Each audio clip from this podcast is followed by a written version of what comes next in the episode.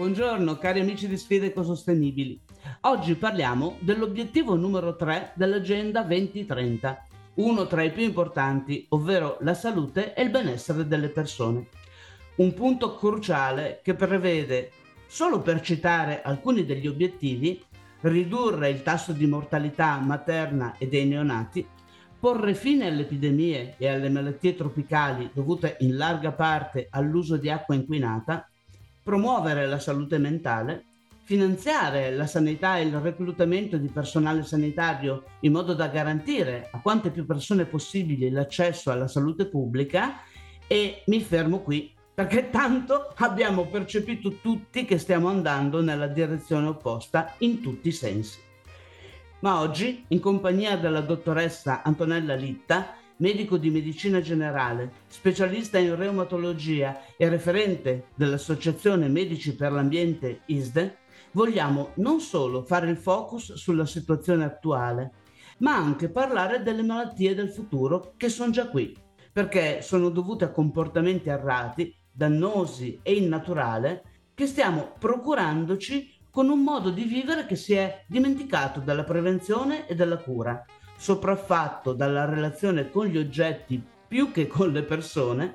e da una ricerca spasmodica di un'immagine di noi stessi non necessariamente realistica, ma funzionale alla comunicazione digitale.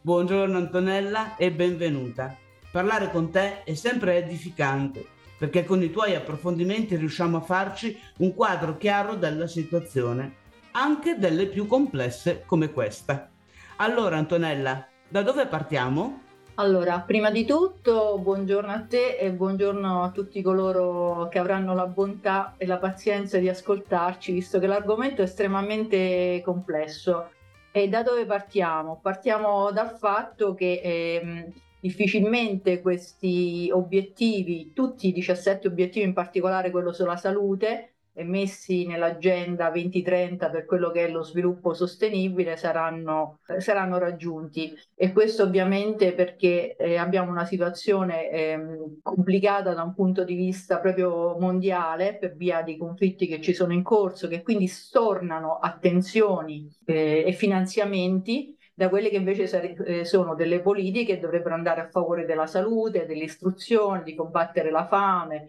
eh, la povertà, assicurare condizioni dignitose di vita a tutti. Quindi abbiamo uno scenario che è estremamente complesso, potrei dire anche disperante, però significa eh, che se stiamo qui a ragionare abbiamo la possibilità ancora di coltivare la speranza, però la speranza si coltiva su quelli che sono i dati, su quelle che sono le situazioni concrete sulle quali dobbiamo ragionare. E si deve ragionare a livello di personale sanitario, quindi come medici, come addetti alla sanità, come addetti all'informazione, far conoscere tutto ciò eh, come ehm, decisori politici, perché è la politica che sicuramente eh, deve sicuramente fare delle scelte che vadano verso questa realizzazione di questi obiettivi. Per quanto riguarda la salute, eh, la salute, noi viviamo in un pianeta che eh, purtroppo oh, abbiamo devastato con una serie di scelte, quella per esempio di utilizzare i combustibili fossili. E questo ci ha messo di fronte ad un problema uh, globale drammatico per tutti che si chiama cambiamento climatico. E ci mette di fronte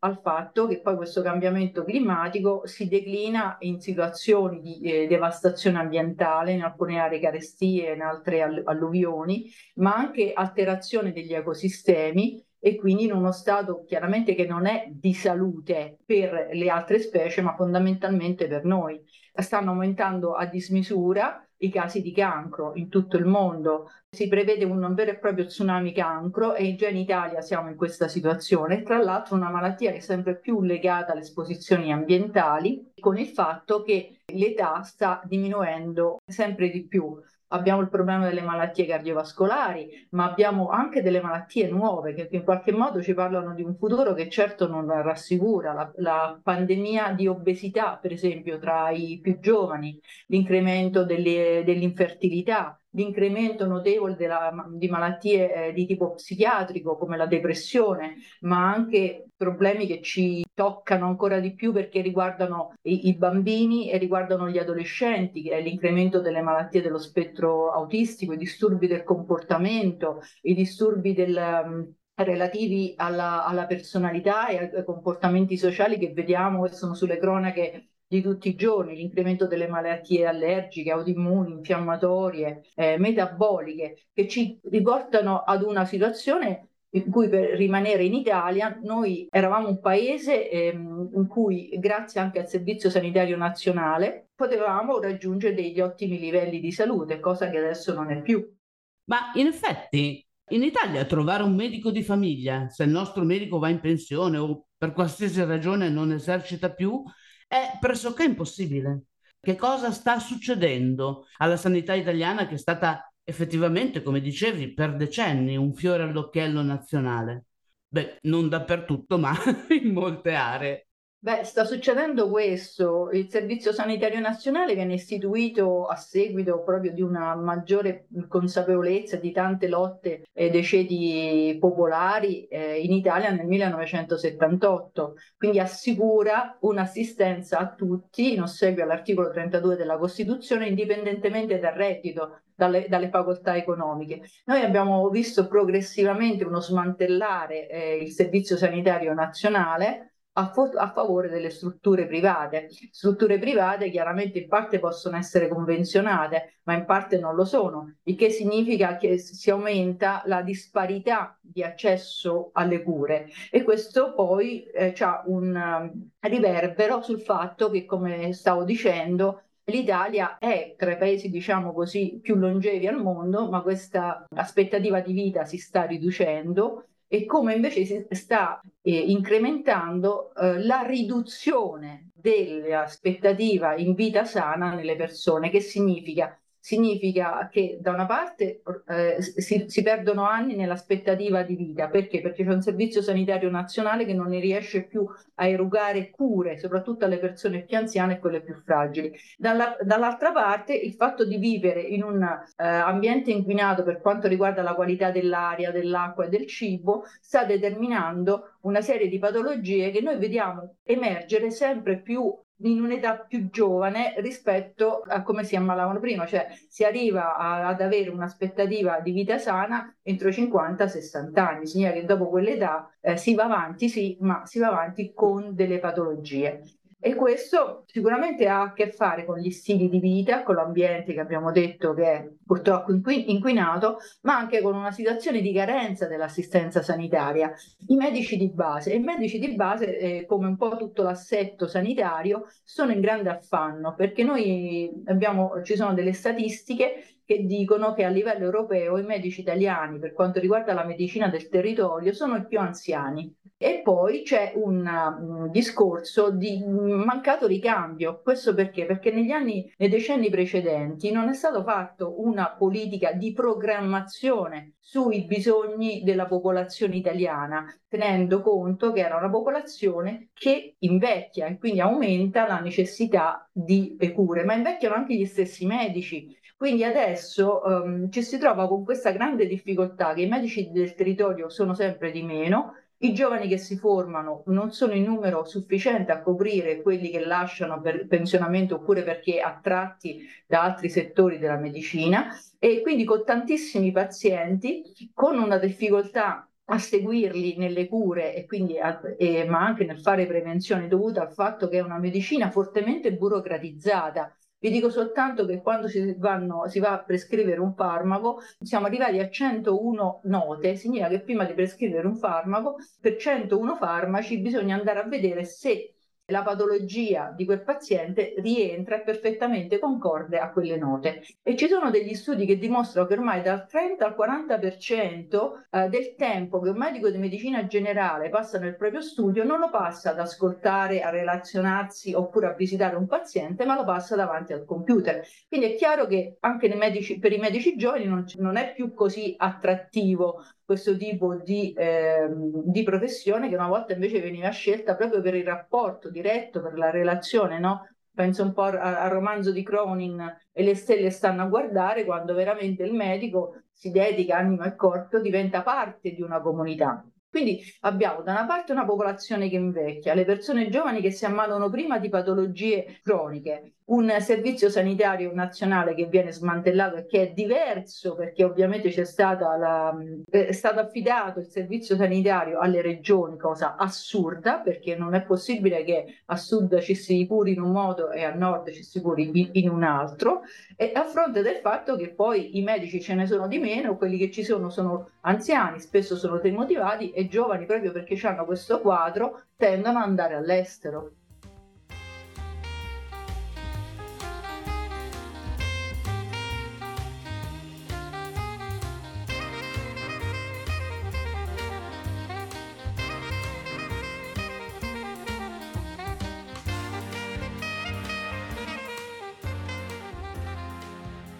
Ma senti, tra le malattie che emergono, non parliamo solo di ecoansia, che è certamente una delle patologie emergenti, ma tu mi dicevi, tra le malattie delle quali soffriamo prima, nel corso della vita, ci sono il diabete, il morbo di Parkinson e l'Alzheimer. Ma perché succede questo? Cioè, cos'è che causa questo tipo di, di fragilità?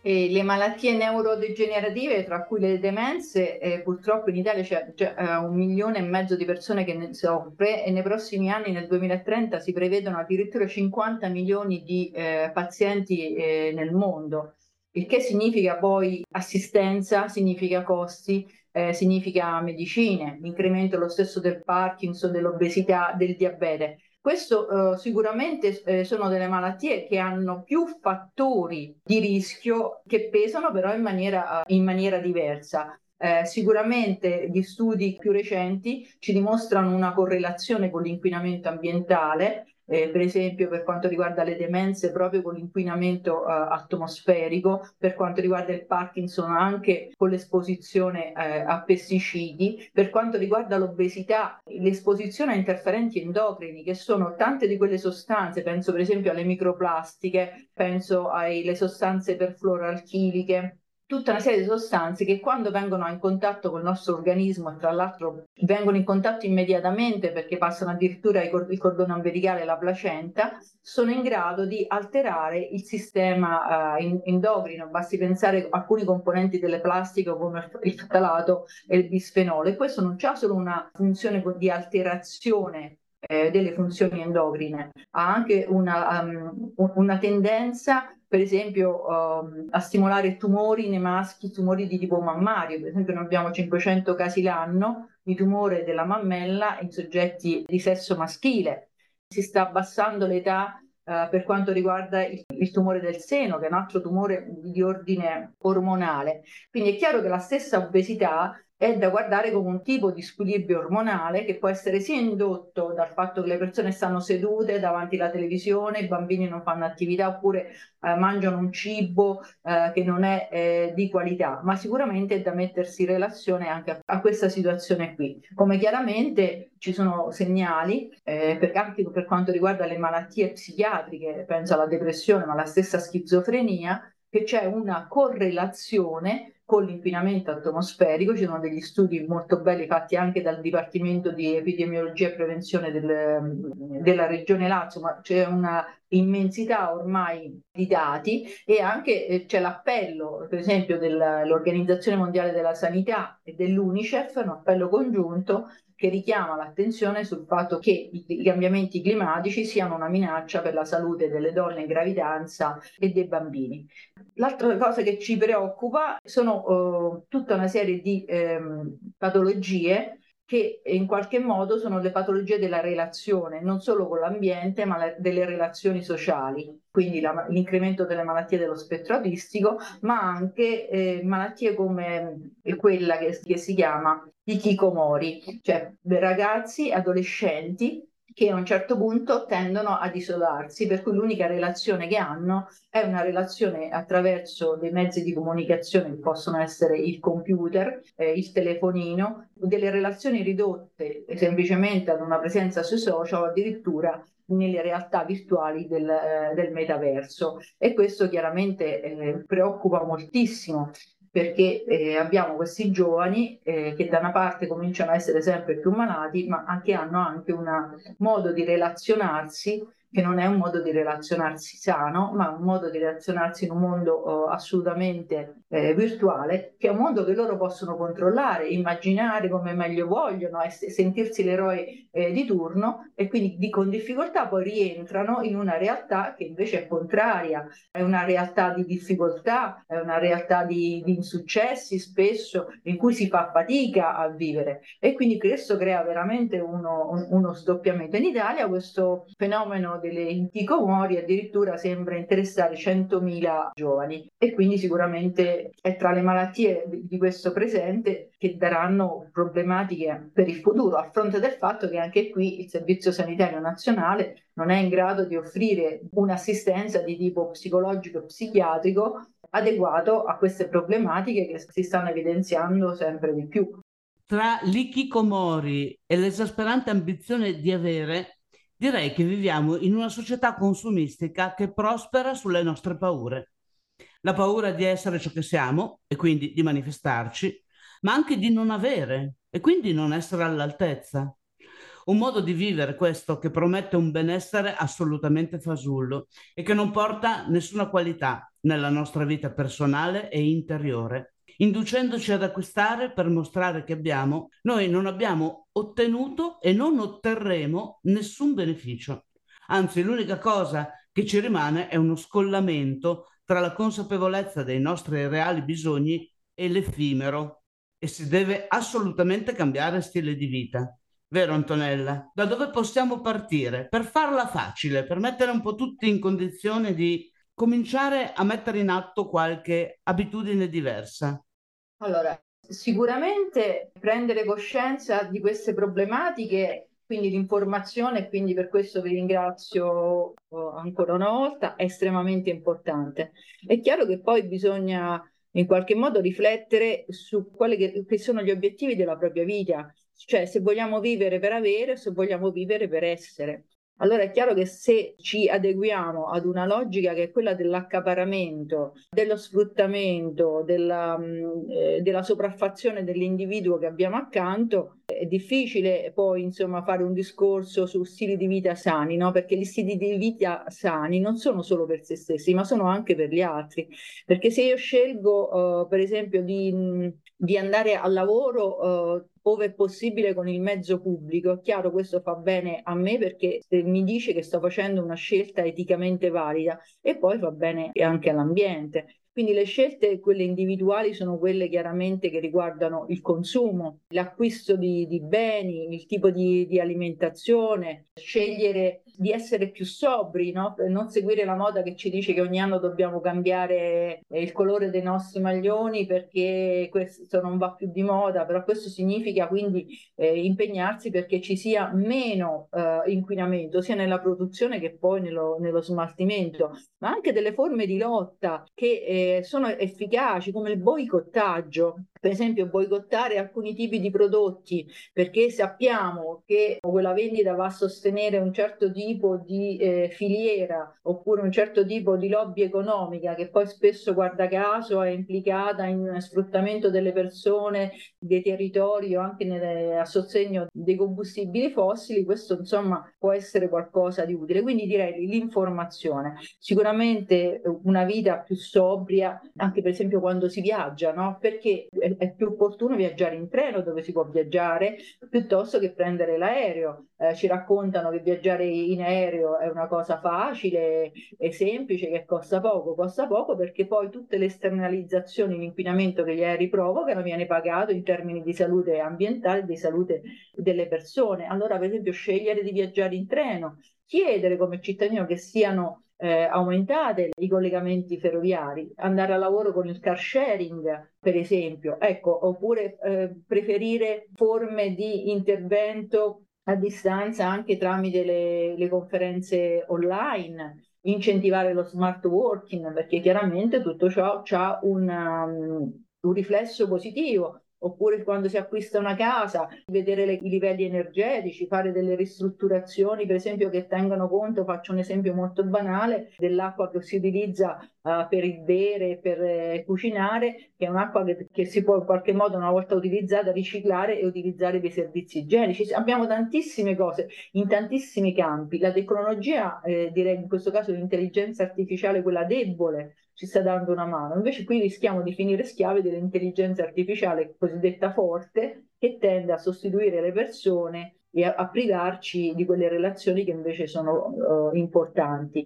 Eh, e quindi è chiaro che poi un, bisognerebbe anche esprimere una partecipazione politica anche se eh, purtroppo al momento eh, trovare dei referenti politici che capiscono bene quanto sia importante un ragionamento non nel breve periodo, ma nel lungo periodo, che abbiano una visione del bene comune, no? del mantenimento per le generazioni attuali e future eh, dell'acqua pulita, della qualità del cibo, delle risorse. Eh, in questo momento diciamo noi siamo carenti anche di persone eh, in grado di occuparsi della politica in questa uh, maniera dico siamo carenti non che ne siamo sprovvisti, eh, perché ce ne sono, e quindi di fare un ragionamento alla lunga su temi fondamentali per la vita delle persone, che sono quelle della salute, quella dell'istruzione, quello del welfare, quello del migliorare le, le relazioni sociali, perché Aristotele diceva l'uomo, inteso come persona, è un animale razionale e anche relazionale, cioè ritorniamo al vecchio adagio che nessuna persona è un'isola, che noi viviamo di relazioni, se qualcuno pensa di essere un'isola alla fine diventerà un'isola deserta, nel senso che non ci sarà più nulla, noi dobbiamo invece lavorare perché queste isole siano delle isole da custodire, che siano dei veri e propri giardini per noi e per chi verrà, insomma.